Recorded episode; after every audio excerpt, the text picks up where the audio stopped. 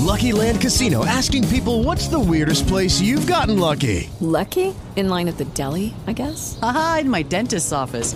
More than once, actually. Do I have to say? Yes, you do. In the car before my kids' P T A meeting. Really? Yes. Excuse me, what's the weirdest place you've gotten lucky? I never win and tell. Well, there you have it. You can get lucky anywhere, playing at Lucky Land Slots dot com. Play for free right now. Are you feeling lucky? No purchase necessary. Void where prohibited by law. eighteen plus. Terms and conditions apply. See website for details. Welcome to Kathys Right dot com. Conservative for the world today. Have you noticed, since Joe Biden has been in office, our situation in our country has gotten progressively worse? The pandemic was bad enough. The left uses every crisis for power grabs. They are shameless about it. Joe Biden has opened our southern borders with his recorded on T V invitation to come. He now says, don't come now. These serious problems are numerous, and we will be talking more about that at a later date. In the eighties, back when more people understood how this world actually worked, we used to say, it's the economy, stupid.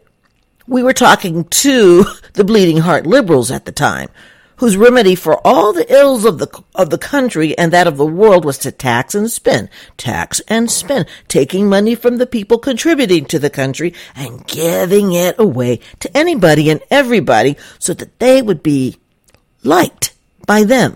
Basically bullies, stealing lunch money from hardworking nerds. Today the middle class is that hardworking nerd, and the bullies are in power at the moment.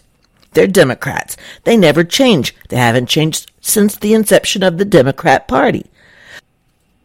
I'll venture to say they still believe in slavery. They are the party of the Ku Klux Klan. They are the party that voted against the civil rights, who now claim to champion the cause of black Americans. They are still up to the same old tricks. They have simply removed their hoods and pretend to be the friend of the minorities in America. Sadly, many minorities believe them. I, however, am not so gullible. Today, I speak with an economic expert. He is from Zambia, Africa. His name is Munyumba Mutwale, and he is brilliant. He's an economist, and he's very young. He's an international economic expert. I heard of him from watching a show hosted by my friend, Felicity Joy.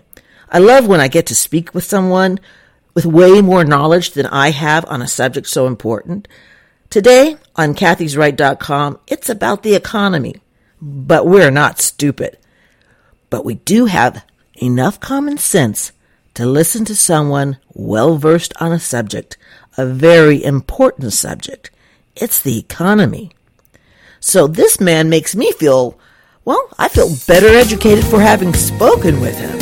And that's a good place to be. I just wanted to share his insight with the rest of America, because I think you'll find it fascinating. So welcome, Munyumba Mutwale. We began our conversation discussing voter I D laws and the absurdity that, for some reason, the liberal left thinks it's racist to require a voter I D. I spoke with Munyumba about this subject, and he tells us from his perspective how they answered this in their country. So I actually thought I would um, I would actually make this a bit visual, because I thought, you know, because most people, when I say we use two I Ds to vote, yes, I thought I'd actually just show them to you. That's interesting.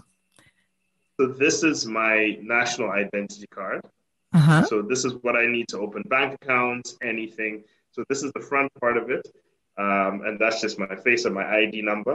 Mm-hmm. And then at the back, it's got like the information, like where, what my full name is. Then it's got where I was born. It's got the name of my village, where I originate from. It's got my uh, what my name of my chief is, what district um, at the beginning. And then um, when I get that card, then I have to get this card. So this is just my regular I D card. Yes. Um, then I have to get this card, which is my voter registration card, um. which is now, this is what I need to vote with. as well. And it's got all my information, such as what my name is, what my address is, and what polling station I have to vote at. So all that is there, what polling station, where I go to go and vote. And if I don't, I needed this mm-hmm. to get this, and then I need both of these. On election day, I have to present this, then I have to present this, then I can go in and vote. Wow. So, Seven million of us did that. And we, we only had forty-five days this year to all get our voters cards. And about seven million out of nine million of us did it this year. Wow. forty-five days. So that, that completely busts the theory of, of, of Americans who say Black people can't get an I D. That's crazy. So the, so the question is how? How is that possible if we who, and there are people in much worse, like I can say, look, I'm privileged, but there are people who are literally in such dire situations mm-hmm. and still manage to get both of these identity cards um, for voting.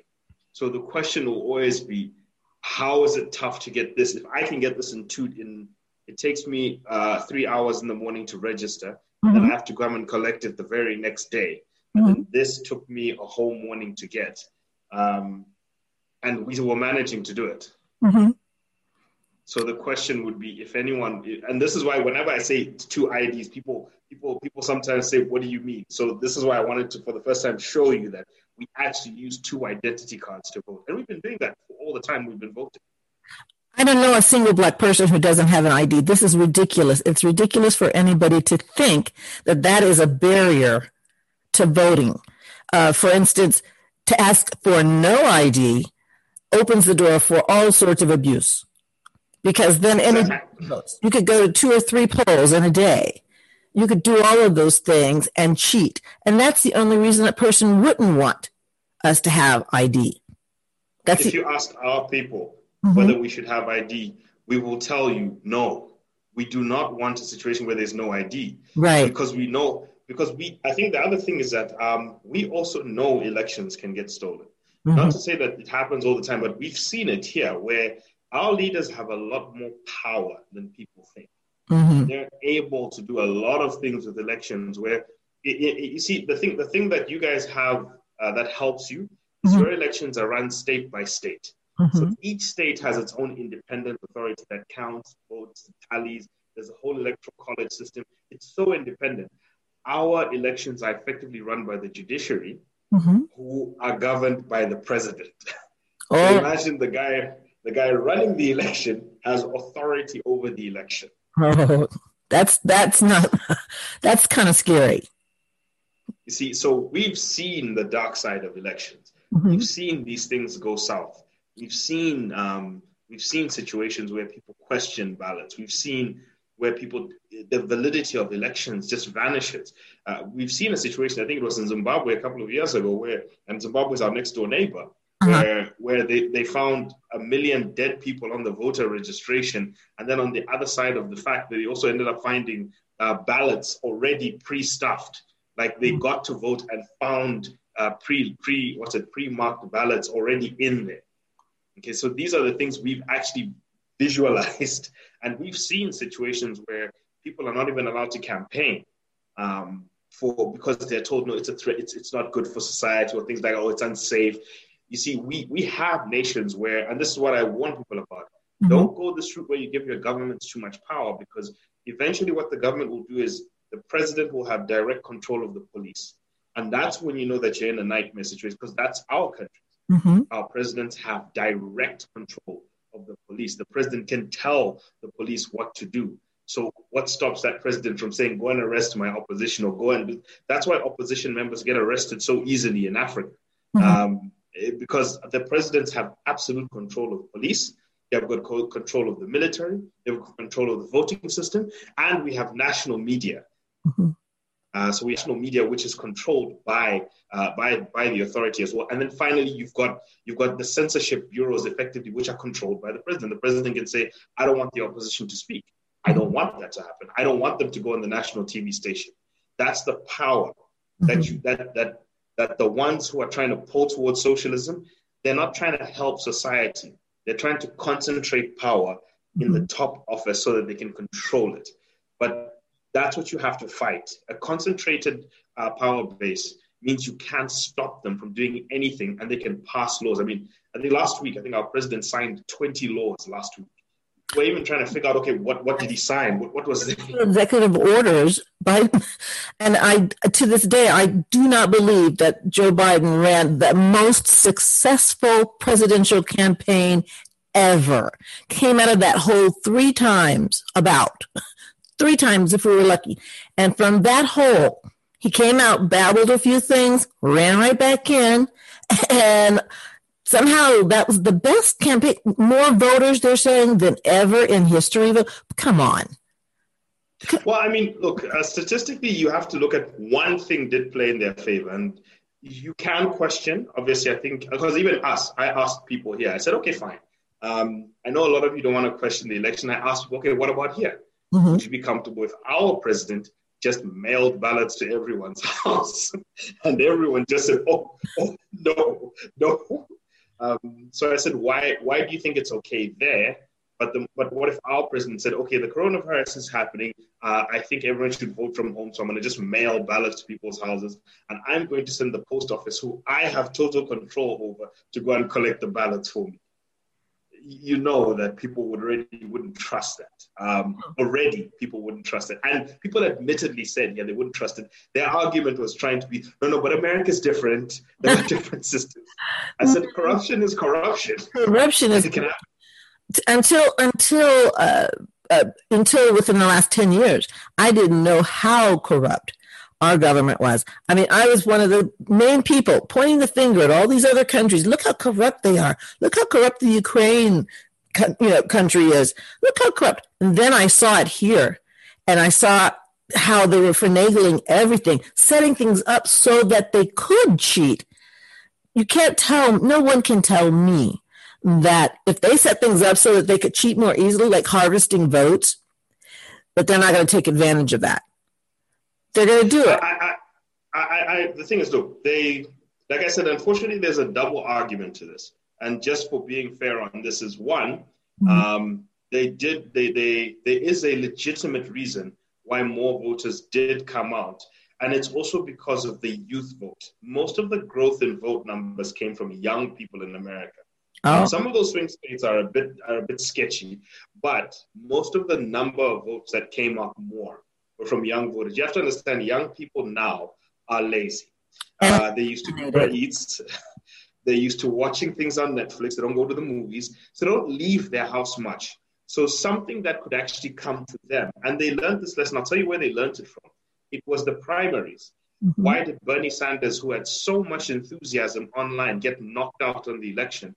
Because young voters didn't pitch up to vote during the primaries. Mm-hmm. So I think they read the situation very carefully and jumped on the first opportunity they could to mail, to mass mail ballots. It was to capture the young voters as well. So that's the that's the thing. However, you can't, unfortunately, validate everything because these were handled ballots, mm-hmm. uh, unfortunately. Uh, and the moment the chain of custody starts to get uh, a little bit a little bit creepy, then any question comes up. I think it is also incumbent on everyone to make sure that each citizen feels like the election was was was correct. Yes. I did this in Zambia too. Uh, I voted in in in twenty in twenty fifteen, twenty sixteen. Mm-hmm. The candidate I want didn't win, but what I said was, I'm not going to. I said I will accept the result simply because I want to try and respect my fellow citizens mm-hmm. who voted. That's the only reason I did it. Mm-hmm. I questioned certain things. But I, I was worried that an election is more about, um, for me, it's more about respecting my fellow citizens on the other side. Unfortunately, you guys are really, really, um, you guys are really ripped to the seams, like like divided horrendously. Yes. So in as much as you want to extend that courtesy, you're not sure if you'll get it back. That's the problem. Um, we have it a little bit better because we don't, we're not too... aligned with, with each party. We're divided, mm-hmm. but it's it's one of those things where people switch parties. Yes. Like in our country, people switch parties. Like once you're out of office, people just leave your party and, and that's it. They go to the next one. Mm-hmm. So w- they're not really tied to the parties. There in America, it's a bit different. Like someone's a Democrat, they're a Democrat. Like they stay a Democrat. Like someone's a Republican, they stay a Republican. They stayed Democrat. It's a, it's almost a tribalism thing, because really they stay Democrats whether they believe in the Democrat platform or not. Um, many people in my family are that way, and they're very conservative people. But exactly, but they vote Democrat. I mean, I'll even ask, you know, my mom. I go, Mom, you know, what do you think about illegal immigration? She goes, well, it shouldn't happen. They take jobs away from people who are here legally. Never mind that it was an illegal, an illegal who, who murdered my brother. Uh, those kind of things affect you. And they, and they, they, they ended up in jail. We, so my mother said, so we're still paying for them to eat in air conditioned buildings. And it was, it was very hurtful. Uh, but no, the thing about that is he shouldn't have been here, because he was here illegally. And we don't even know if he was deported when he got out of jail. And so... No, I, yeah. Step into the world of power, loyalty, and luck. I'm going to make him an offer he can't refuse. With family, cannolis, and spins mean everything. Now, you want to get mixed up in the family business. Introducing The Godfather at Choppa Casino dot com. Test your luck in the shadowy world of The Godfather slot. Someday, I will call upon you to do a service for me. Play The Godfather, now at Chumba Casino dot com. Welcome to the family. V G W Group, no purchase necessary. Void where prohibited by law. See terms and conditions, eighteen plus. Okay, round two. Name something that's not boring. A laundry? Ooh, a book club. Computer solitaire, huh? Ah, oh, sorry, we were looking for Chumba Casino. That's right. Chumba Casino dot com has over one hundred casino-style games. Join today and play for free for your chance to redeem some serious prizes. Chumba Casino dot com. No purchase necessary. Void where prohibited by law. eighteen plus. Terms and conditions apply. See website for details. But, I, and and I, I could, I can, I, you know, the reason why I understand the illegal immigration debate mm-hmm. is because it's not that far from what happened in South Africa with Zimbabwe. Mm-hmm. Um. They, they they had this exact, there's a porous border between South Africa and Zimbabwe. When Zimbabwe collapsed, I think everyone knows about the big collapse of Zimbabwe when uh, their economy went down, and they even had a ten trillion note at one point because of hyper hyperinflation. Mm-hmm. There's people of Zimbabwe started running across. Now, between Zimbabwe and South Africa is a national park where they're like wild animals, like mm-hmm. full-fledged wild animals, like lions and crocodiles and stuff. So the Zimbabwean people were basically escaping through some of those those terrains just to get into South Africa. And they were getting thousands of people coming across their border every single day. Um, literally, just thousands of Zimbabweans were coming across the border. They had a point where I think millions had eventually migrated there for cheap labor. Mm-hmm. Now, what started, what you started to see in um, in South Africa was physical xenophobia.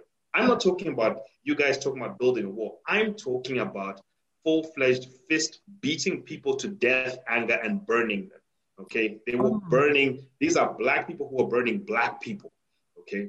Killing them because they, they, they so I was, I was asking my friends in South Africa, I said, what has gotten us to this point?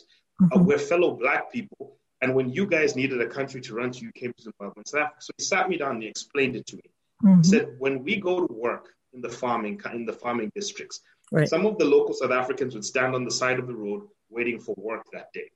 And the, the farmers would come and pick up workers at the beginning of every day, offer them a wage, and that's it. That's the kind of agreement they had. Whoever was willing to work, come and get some work, and then you can come and work in the farm today, I'll pay you at the end of the day, you can go, you can weed, you can do all sorts of things. Mm-hmm. Now what you find is about two Zimbabweans would be standing on the opposite side of the road, and they would now do the same thing, but they would take ten jobs away. So they would work, they would do more work for less pay. So the farmers were now picking the Zimbabweans. Now you had young black South African men not going going home without food, going home without money, going home income insecure, poor, struggling, and angry. And their wages couldn't go up because every time new Zimbabweans kept on coming in, their wages were getting diluted and diluted and diluted. It was a stone throw away until they started walking the streets and started beating people to death, because they got tired of their president constantly allowing a border, and they've been talking about this. Now, here's a dirty little secret about walls. The other country that's linked to Zimbabwe is Botswana, the country I grew up in. Mm-hmm. They had a wall. They built a wall.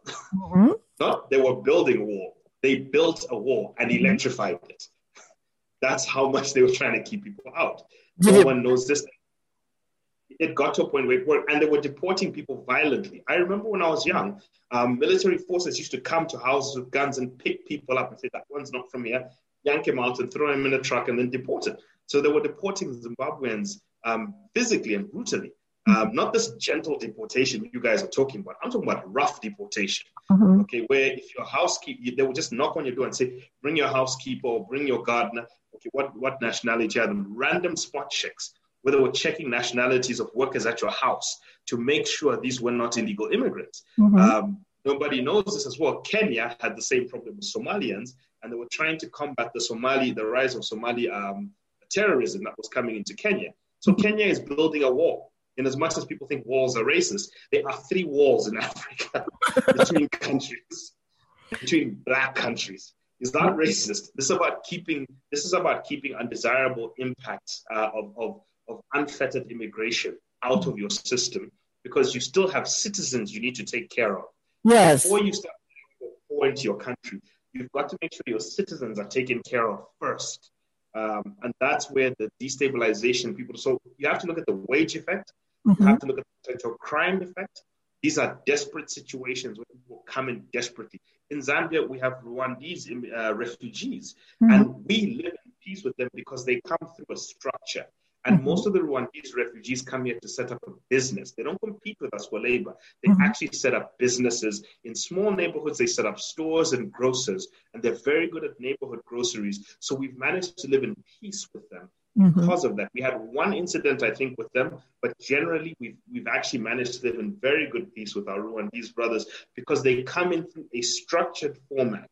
Mm-hmm. So when people come in structured, it's a bit it's an easier way and an easier path to deal with. But when people just are pouring through borders, that's where you get a very dangerous effect. So I've seen two countries react mm-hmm. to one one with brutal violence and the other one with building a wall. Um, and believe you me, the last thing you want is unemployed young people, seeing people pouring into their country become very anxious and angry, uh, especially unemployed young men, because it's usually their hard labor work, because usually um, illegal immigrants will come and take uh, outside labor work. Yes. And that's usually young men who will take that work. So that's why it always leads to violence. You have to be very careful with that. It's any country this happens in. And mm-hmm. there are walls all over the world. People mm-hmm. don't don't get tricked into believing that that wall is some special wall. There are walls all over the world where people got tired of dealing with illegal immigration. Yes. Well, it's better to control the situation because you, you don't know who you're getting. And right now, uh, the cartels are in charge of the border for the most part. And um, I've been doing some research about uh, human trafficking, and it's hard to to research because it's so painful uh, to hear about what's happening to these children, and um, and even worse, the cartels, they're demanding money from these families, you know, to move these children. Sometimes a thousand dollars or more, and you think if they're coming from these very impoverished countries, where are they getting the thousand dollars? Well, I found out some of them. They work it off by prostitution. They sell themselves. And so then their child gets put God knows where. And sometimes those children are literally auctioned off on the internet as slaves. This is happening in the United States of America and worldwide. It has now, human trafficking has now surpassed the drug trade as far as the amount of money that's in that industry. And that is what's so terrifying, because what's happening to these children, I could almost not sit through some of the, the documentaries that I that I watched. But yeah, the, their parents have to pay off their debt, and it's to get their, they think they're sending their kids off to get adopted or some family member, when in reality, their children are being sold. And not only that, then they are told that they, in order for their children to be safe, they have to prostitute themselves. Sometimes the mothers are shipped into other countries and flown there uh, from all over. They're all over the world, and it's uh, a disgusting market. And slavery is alive and well in the United States of America, and nobody wants to admit it. And that's why it's flourishing. So this is why I said that um, you need people need to be careful about being roped into political narratives. This is why media fear mongering is very important when you're seeing um, when you're seeing the way tactics are done. It's so that you don't see the fact. It's so that you don't sit down and say, what's going on at the border? Uh, because I even think I saw for the first time, I saw, uh, what's his name, Charlemagne the God, actually stood up and say, guys, okay, what's happening at the border is a bit scary. Okay, we can't just have that many people. And it, even some people are starting to say, okay, what's happening there is, is not normal. There, there, that's way too many people coming in. And you have to understand that the moment you, you set out a satellite, and this is what happened in Zimbabwe. I think the number, if I'm correct, was about four thousand Zimbabweans crossing the border between South Africa and Zimbabwe every day. Um, and that was literally, and those were the four thousand that were making it. Mm-hmm. Okay, now remember, these aren't even big countries. Zimbabwe is twelve million people. Um, South Africa is fifty million people. So literally, you almost had about a third of Zimbabwe that just shipped itself into South Africa mm-hmm. uh, at that point. And you know, what was happening to those people was also tough work. Someone would hire them to do construction, mm-hmm. uh, knowing that they were illegal immigrants. And then after they finished doing the work, they would call the immigration office and have them deported so that they could avoid paying them. So wow. This is the stuff we were seeing. Um, they were taking over the, the construction work, but then they weren't being paid. Uh, at the end, they were just literally being deported. Uh, somebody would drop a tip, like the person who's actually hired them would say, I think I know that they're illegal immigrants here.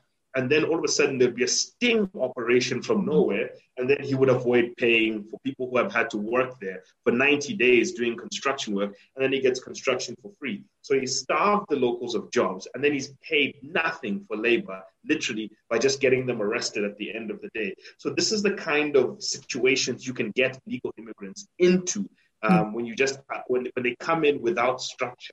Mm-hmm. Uh, the, Have them come in through things like education. Have them come in through actual, uh, maybe entrepreneurship programs. Those are the best ways you can get a lot more of them in. You'll get some refugees, yes, who need to be relocated. But there are structured refugee programs that can be done. Like I gave you the example of the Rwandese refugees who are, who are brought in with structure. And they're even given a stipend by even the United Nations says, here's some money for you to help start a business so that you're not fighting for labor with the locals.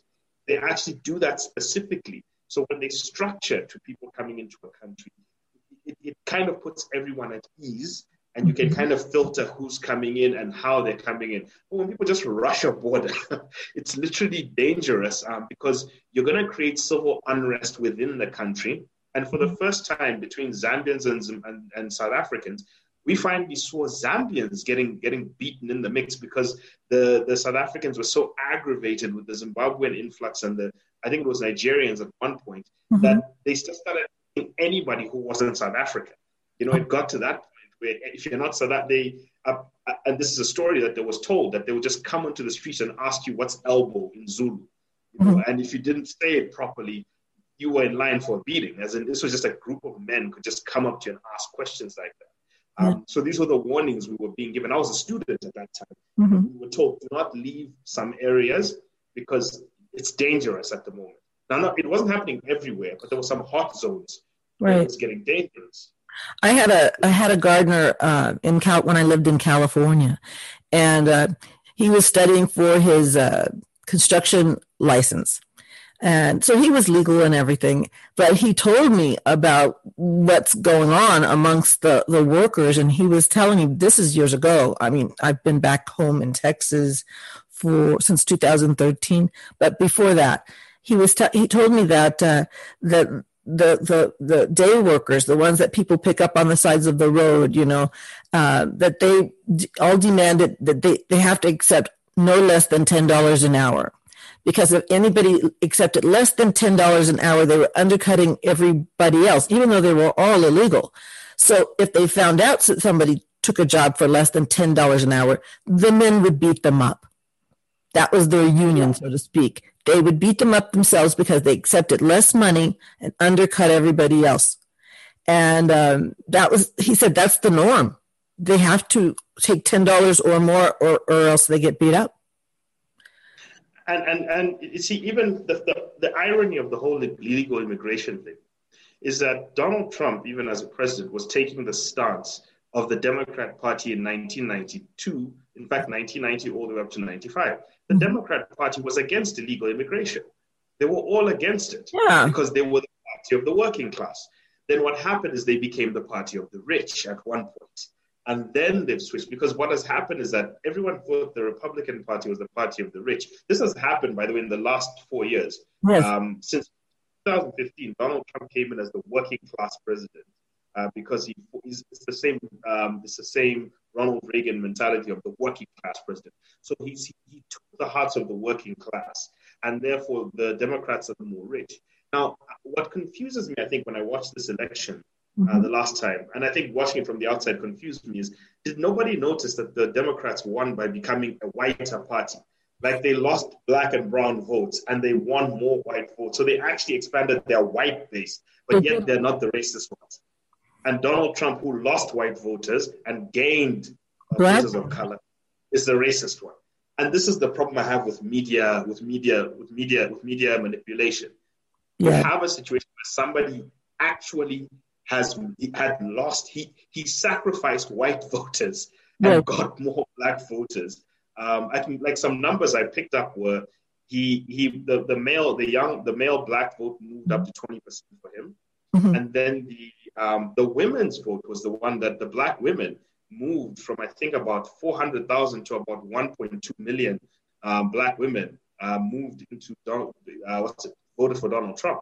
Right. So he actually had an exponential growth number in that, yes, he's not getting the majority, but the thing is that growth rates are being eaten from the Democrat Party. In, sp- the in only- spite of the lies told by the, the media, in spite of it, that because we see right through it. We see right through what they're doing, and it's absurd. And you, you, I, I'm watching uh, C N N, which is not my favorite channel, but C N N. And um you know, there's like four, at the, well, while I was sitting there watching, and they were opining about ra- racism in this country, four of the five people sitting there, all millionaires, all talking about, you know, how put upon they are for being black. I mean, it's such a struggle. Yeah, when somebody takes you, picks you up in a limousine, drives you to work, and then your hair is professionally done, and then you get on camera, and you, you go, oh, I just, it's so hard being black. I'm like, really? I don't buy it. And that's another thing about the systemic racism thing, because we are actually the system. When I've gone, I've gone to help people in court before. I'm not a lawyer, but I, I've helped by, you know, speaking. And um, I tell you, every time I've gone, I'm out, my first thing I notice is, oh, the judge is a woman. Oh, this judge is Chinese. Oh, this judge is black. Oh, that, we saw, I saw maybe one fifth of the people in the courtroom were white or looked like they were white. And so I'm thinking, so, and then when you go to college, if the college system is bombarded by, is completely controlled by liberals. So if they're saying the system is, that racism is systemic, systemic and we are the system, we are, I mean, we did elect a black president twice. I didn't vote for him, but, you know, somebody did. And how can it be so systemic when we are well represented in the media? Black women are outpacing black men as far as education, receiving degrees. Um, it's not, uh, and then they'll say, well, black people are millionaires at one-tenth the rate of white people. Well, I don't know much about math. Maybe you could help me with that. But aren't we about thirteen percent of the population? Hey guys, it is Ryan. I'm not sure if you know this about me, but I'm a bit of a fun fanatic when I can. I like to work, but I like fun too. It's a thing. And now the truth is out there. I can tell you about my favorite place to have fun. Chumba Casino. They have hundreds of social casino style games to choose from with new games released each week. You can play for free anytime, anywhere. And each day brings a new chance to collect daily bonuses. So join me in the fun. Sign up now at Chumba Casino dot com. No purchase necessary. V G W. Void where prohibited by law. See terms and conditions. eighteen plus. Lucky Land Casino. Asking people, what's the weirdest place you've gotten lucky? Lucky? In line at the deli, I guess? Aha, in my dentist's office. More than once, actually. Do I have to say? Yes, you do. In the car before my kids' P T A meeting. Really? Yes. Excuse me, what's the weirdest place you've gotten lucky? I never win and tell. Well, there you have it. You can get lucky anywhere, playing at Lucky Land Slots dot com. Play for free right now. Are you feeling lucky? No purchase necessary. Void where prohibited by law. eighteen plus. Terms and conditions apply. See website for details. It's true. And here's another number to help you. There is no country with more black millionaires than the United States of America. That's no true. Country in the world has more black millionaires, even by percentage, mm-hmm. than the United States of America. This is the so best it looks, in the world to be black, I think. I, if I, if, in fact, let me give you the full rundown. I actually wrote an article once called, called um, If Black America Was an African Country. Um, and I gave it to you this way, that they would be the number one G D P uh, with one point five trillion dollars. Uh, second would be Egypt. Uh, they would be the they would be the highest G D P per capita. Mm-hmm. Uh, they would be the most educated. As I said, they're, they're the highest completion of high school. The most college graduates. No, no, no other group has twenty-five percent college graduates like uh, African Americans do. They would have the most millionaires. They would have the most business owners by any stretch. They would have the second highest life expectancy, only second to the Seychelles, only by a year, actually. They would have the second lowest poverty rate, second to Mauritius, um, only by a percent. Uh, so there's no one, there's no other group of black people with a lower poverty rate around the world. Uh, they, they, they. Uh, if I'm correct, um, they would have the highest household wealth per capita. They would be the most employed population. They would be the utopia of all African countries. Like there's, there's not a single African country that can come close. Access to healthcare, eighty percent of African Americans have access to healthcare. You're talking about single digits, uh, low twenty percent in my country and other countries as well. So the, the the the benefits that they've managed to accrue, and it's not because white people just handed it to them. It's because between eighteen sixty-five and eight and nineteen sixty, black people worked their butts off when they got their freedom, and yeah. they literally they, they became landowners, they became business owners, they thrived. Yeah. The part of American history nobody nobody talks about nineteen seventy, I mean eighteen seventy to nineteen sixty. You go through any of these. Maybe in the older times they used to talk about them, but right now, the part of American history, Black American history, that keeps getting wiped out further and further is mm-hmm. between uh, Martin Luther King and slavery ending. That's a, it's like there's a gap that nobody studies. Uh, it's like nobody studies that because in there was the time you saw do for self, mm-hmm. build our own. Build our own cities, build our own enterprises, build schools. Booker T. Washington died the owner of a school. Born a slave, mm-hmm. died the owner of a school. What a transformation. An actual man born into slavery died the owner of a university. So that's what I mean when I say that's what people, people miss out. To Texas, because there was no work in Louisiana at the time. He moved to Texas. He drove trucks. He drove taxi cabs. He mopped the floors at the bowling alley. He he would have four jobs. By the time he died, he was the president of a multi-million dollar credit union bank. Now, that is going from nothing to something.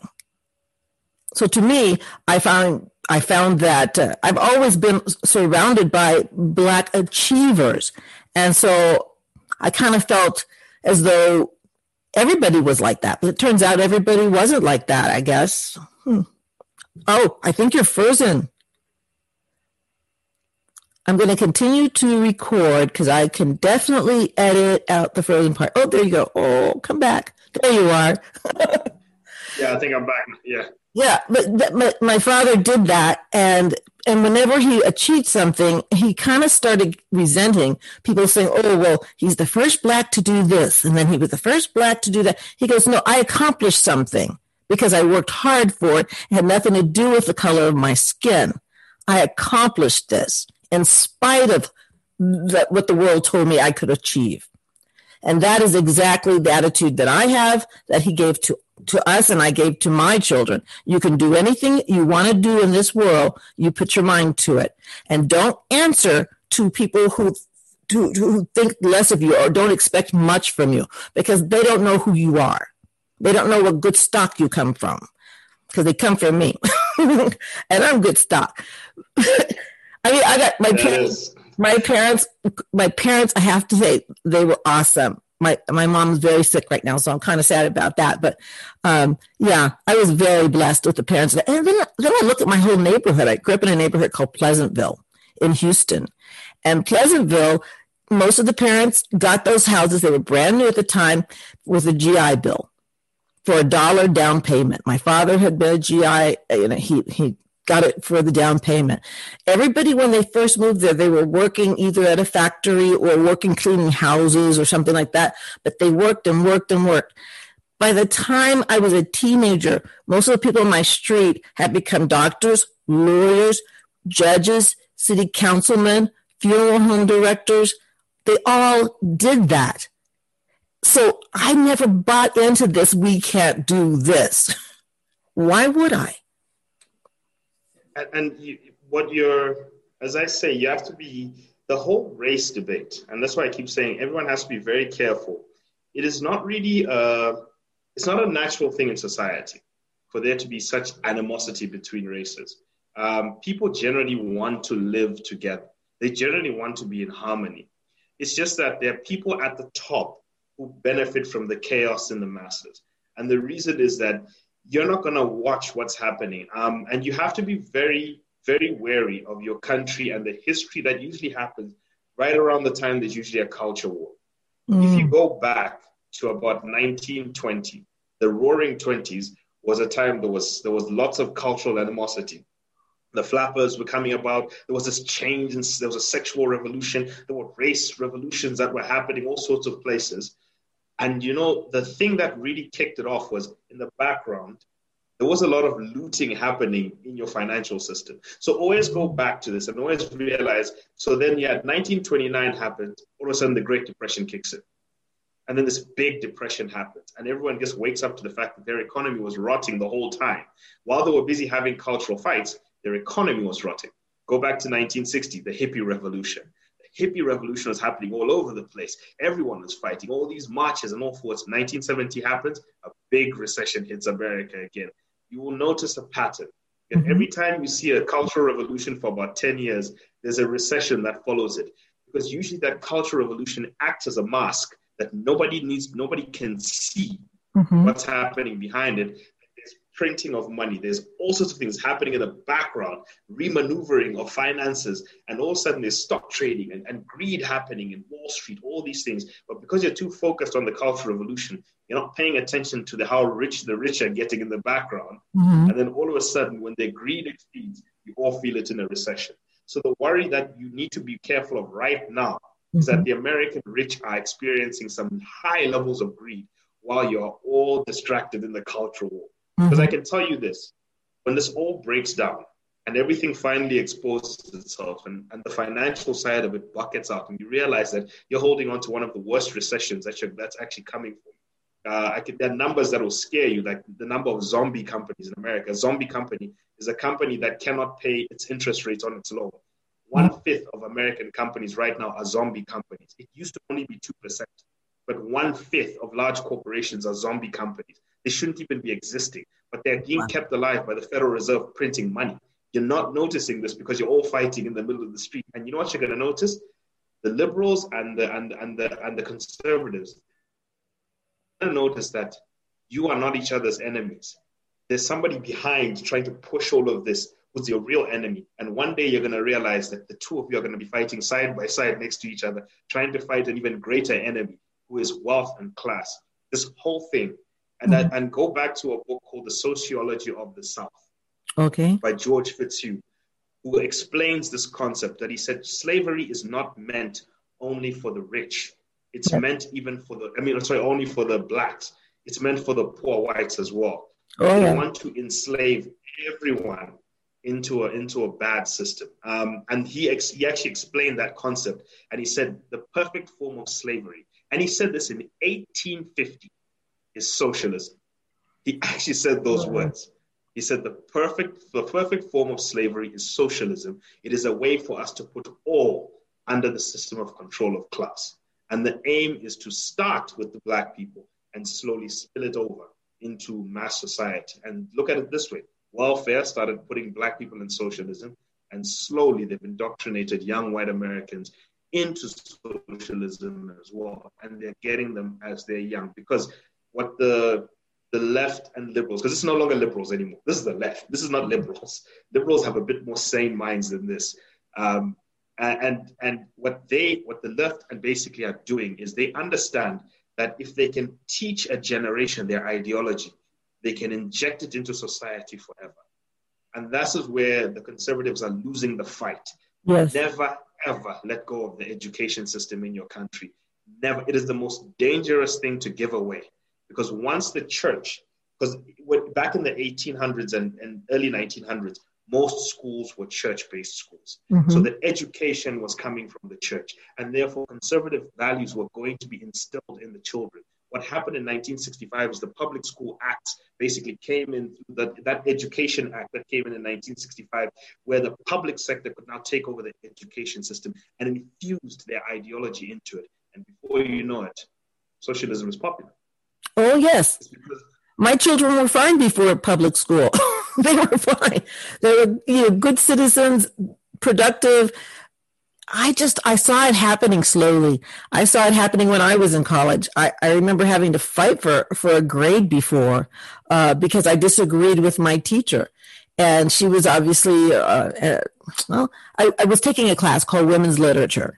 And I wanted to read yeah. books written by women. I thought that was what the class would be about. That's what the description looked as though it were. As it turns out, it wasn't uh, about that at all. It was a class uh, all about lesbianism, pretty much. And I wasn't a lesbian. And so, but you'd go in there and, and the way that she would describe the books we were reading, and by the way, most everybody at the end of the books that were chosen for this class killed themselves at the end of the, because they're just so put upon because they're lesbians, and then they, they end up, anyways, it was just, it was just shameful. Anyways, so I had to write a, a, a paper, one of my final papers, and I was supposed to compare, uh, I think it was either Yeats or, might be Yeats or Keats. Anyways, it was a, a male poet and a female poet. And I said that the reason that he saw the same issue, the poems are about the same thing, was because he was a man and men think differently. And she gave me a D. I'd never made a D in my life, in my life, especially in an English class. And I, I'm thinking, okay, but there's no red marks on here. You know, there's no, she can't say that I didn't, I didn't do it correctly. I validated everything that I said. I had a bibliography even. I did everything. I took it to another professor. He was a man. And I said, what do you think this paper? He goes, well, at worst, Kathy, would be an A minus, at worst. So he said, I suggest you go and talk to your teacher and ask her to tell you why she gave you the D. And tell her also that you were going to show a copy of it to your dean. And so I went to her and I said, please explain to me, because you, there's no red marks. You didn't tell me why you gave me such a poor grade. And she, what she said to me was kind of puzzling. Something like, well, Kathy, it wasn't because he was a man. It's because he wasn't a woman. I'm like, so basically in her mind, either you're a woman or you're not a woman. But there's actually like no such thing as a man. You understand? It's weird. Anyways, so rather than argue with me, she put put a B plus on my thing and in her pad, and I left. But think of all the students who maybe didn't have the wherewithal to go and challenge something like that, uh, pushing that agenda. Uh, I, I just, it was very, very, I think... I'm thinking there's a lot of people who go through a lot of what I went through, and that was over thirty years ago. So can you imagine the generation now? Uh, I have two kids in college right now. Um, oh, they're both liberals. They didn't start out that way. But the thing of the matter is they are. And, and I just see that the, the indoctrination started when they were in school, at an elementary school, K through twelve, and they finished it off in college. And in fact, some of the kids I've talked to said that in the first week of college, that several, more than one, several kids have told me that the professor will say, just so you know, there is no God. Yeah. And start the class that way. So basically everything the parents tell them or taught them, they're going to fight against it. Uh, throughout their lives in in the administration of the school. And I, I have friends who have also been the administration in school, principals and things like that. And they, the older ones, one actually my best friend, she uh, she chose the curriculum for her school system. And she said there was just not much to choose from. They're all liberal. All the curriculums that they could find were liberal. Now, when you go to a Catholic school, my daughter starts started in a Catholic school. And in the Catholic school, by the end of kindergarten, one hundred percent of all of the children are reading. We moved, we moved further away, so they didn't have a nearby Catholic school. I thought, oh, this is this is like a nice school. I'll put her in there. Then I found out that in public school in California, you're not expected to be at reading level until the end of second grade. The standards are that different. The end of second grade. That is, that's what I'm talking about. And then I see the, the standards are just lower. And not only that, now they don't even have all the fancy things at the Catholic school. They don't have the extra computers and, and all the things that the, you know, the public school had. It's very small, very simple, but the teachers make more money and they are, they have higher standards and the kids rise to those standards. All of them. So to me, the whole thing, every time, if you want a, a quick applause, if you go to any other program, all you have to do is say, pay teachers more money and the kids will be better students. No, not if they're going to still teach the same way, using the same curriculum. Paying them more money is not going to change a thing. We have to have options. We have to have educational options, not just a one-size-fits-all. Oh, did, did we freeze again? Oh, the, there we are. Sorry. So we need educational options. I, I, I believe that fervently, especially now what we're seeing with the teachers' unions keeping the schools closed all over the country while they go on vacation and what.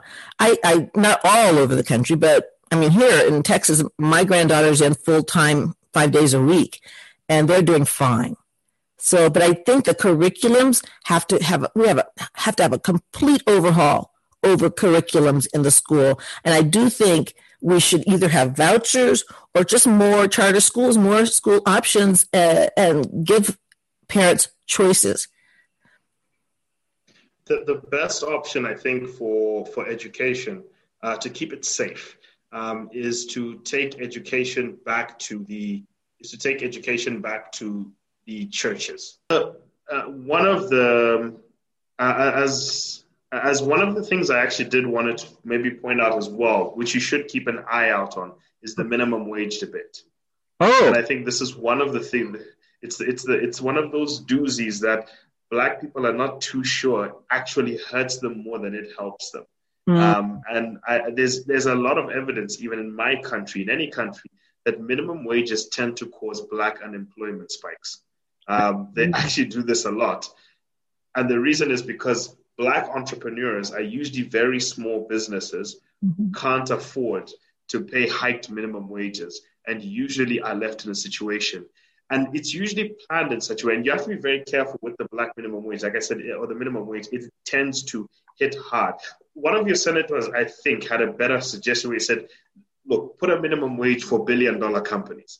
Mm-hmm. Let the billion-dollar companies pay the minimum wage, and then leave the minimum, leave, and then leave a blank minimum wage. Even Walter Williams said, "Put a zero minimum wage for small businesses, and then put it for big companies, mm-hmm. and then let's see how this works out, and let's see if the big companies are going to be in, in support of it." Because right now, you'll notice that big companies aren't complaining that much about the minimum wage; they're even raising their minimum wage as virtue signaling with it. Yes. What you're not noticing is that that minimum wage is meant to drive down small businesses.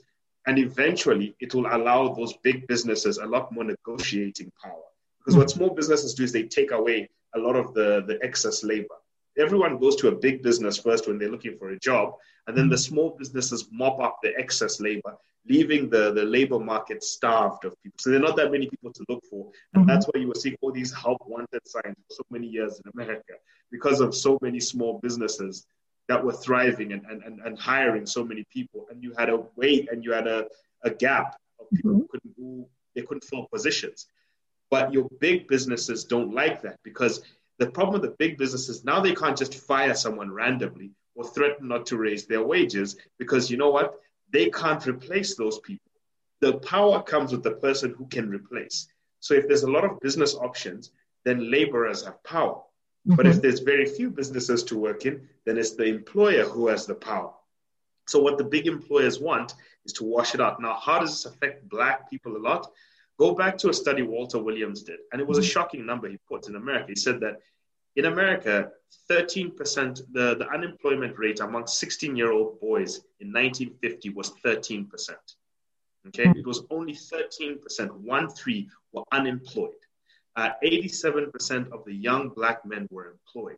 So guess what was very difficult to start back in the nineteen fifties? Drugs. It was very difficult to start a drug trade with with black boys who had jobs when they went out, when they, when they left school. Mm-hmm. So it was highly unlikely. What did they start doing? They started moving the minimum wage up. And with every movement of the minimum wage up, the unemployed population of young black boys between the age of sixteen and seventeen grew until the nineteen eighties when it got to eighty percent. Sorry, fifty percent. Mm. fifty percent of young black boys were unemployed because small um, black-owned businesses uh, couldn't hire them, mm. and, and they couldn't um, they couldn't give them as much work uh, as they could. Mm-hmm. And what that ended up doing uh, to the to the young black population was now you have,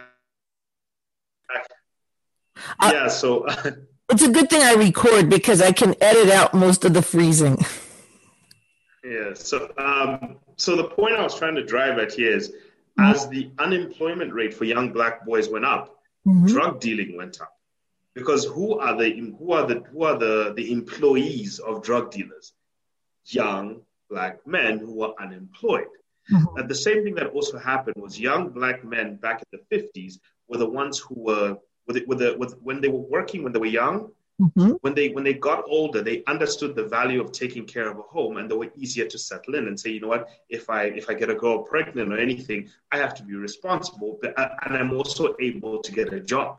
Mm-hmm. I've proven to myself. But now when they're unemployed, they don't know if they can have jobs.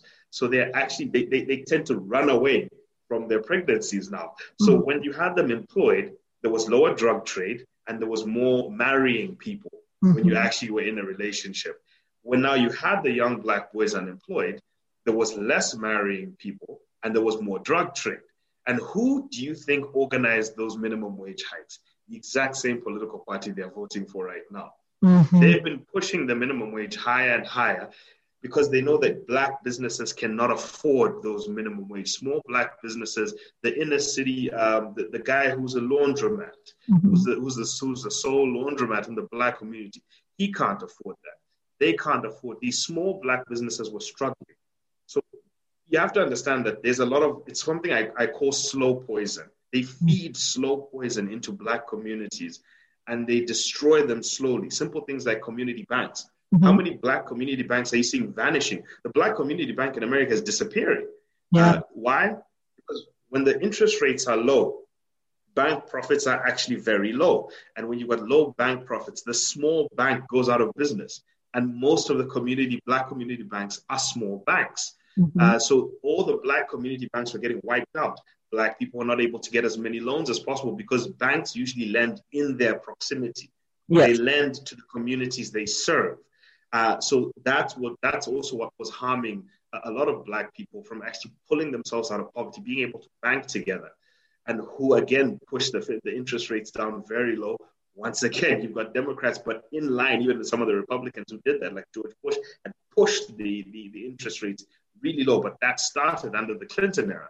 Mm-hmm. So there are a lot of this, this, these are the things I like to call slow poison. So I think that, um, I hope you got that part where I was trying to say that a lot of the policies are harmful to black people, but I think they don't understand how, and it's because they don't understand how. And the unfortunate thing that has also happened is the Democrats have bought off black leaders.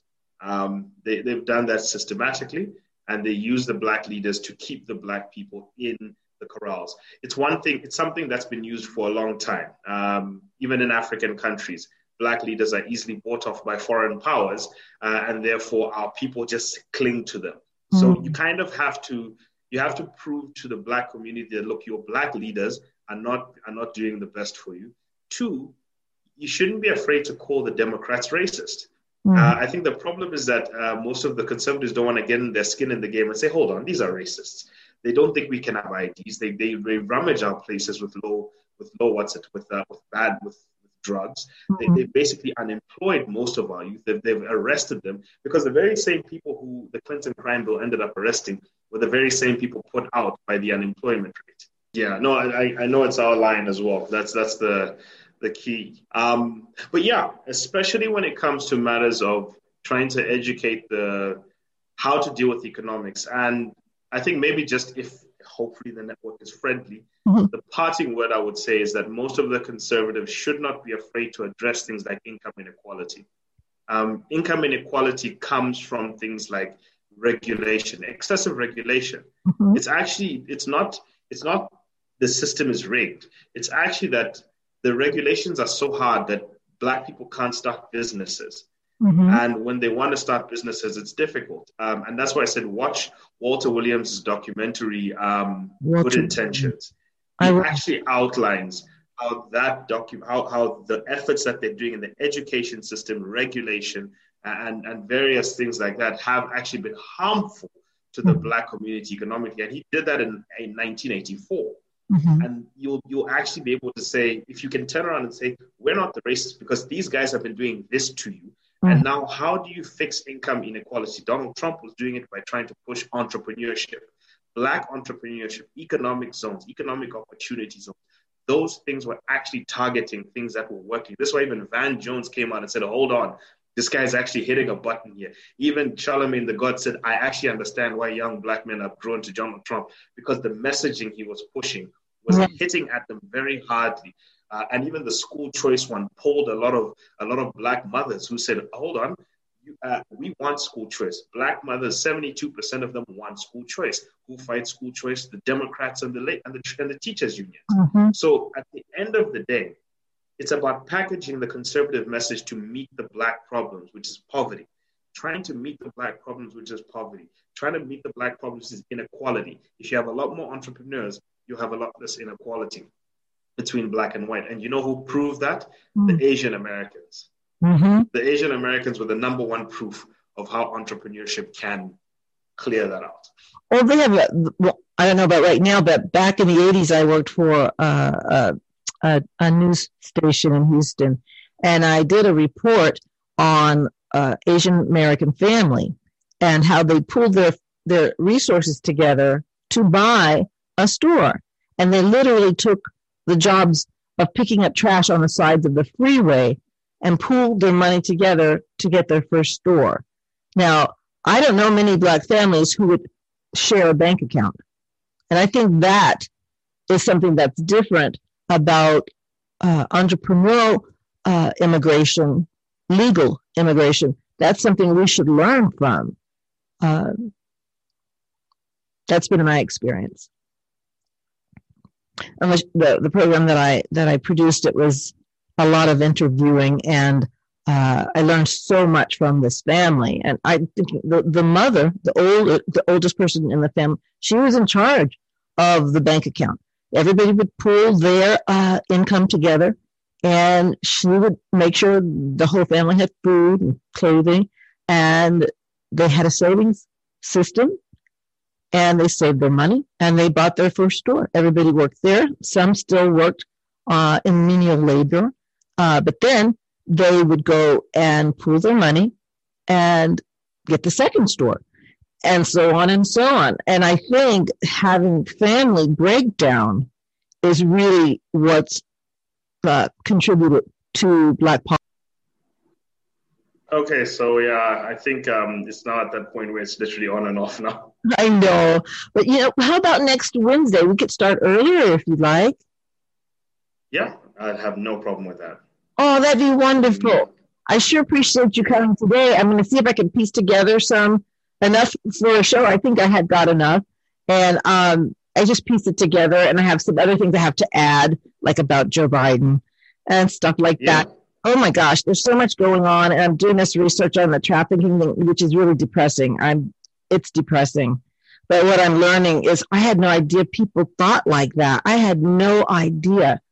And a friend of mine told me a little bit about it, and I'm like, oh, well, I just had, uh, I didn't know either was that evil. It is, it is, it can, it can have an ugly face to it, trust me. Yeah, and, but it needs to be talked about because, I mean, it, it's swept under the rug. It's it's one of the main things being swept under the rug about the illegal immigration surge that we're having right now, and slavery, slavery in this country, that is an issue. So for all the talk of reparations for some slavery from two hundred years ago, they better start saving up for some reparations for all these babies coming here and getting hurt. Some of them get killed. They have ways of changing their identities even. They change their identities so that, that once they kill them, there will be nobody to look for them. And it's it's really unfortunate. Um, and even we even had the problem where we saw a live slave auction in Libya, uh, I think a few years ago, mm. uh, recently. So these things are real. They're alive. And the, the current ones are being overlooked because we're trying to, people are trying to have grievance about past ones. Mm. Well, we need to worry about today. I think there's nothing we can do to change the past, but we can surely change today and tomorrow. That we can. Well, God bless you. I appreciate you being on the show. I'll send you a link for next Wednesday. Let's see, today, I'm going to try for earlier. Maybe it won't be as, as congested and we can have a, A, a good show. How about that? Yeah, I'd love uh, it. Yeah, you're so perfect for me. Yeah. Oh my gosh, I learned so much. I was thinking, do I need to go back to college? I go, no, I'll just hang out with him. Thanks a lot. Thank you. Yeah, I'll be more than glad to come back. Okay, we'll talk to you next week. Thank you. Thank you very, very much. Okay. Have a good evening. God bless you too. Bye bye.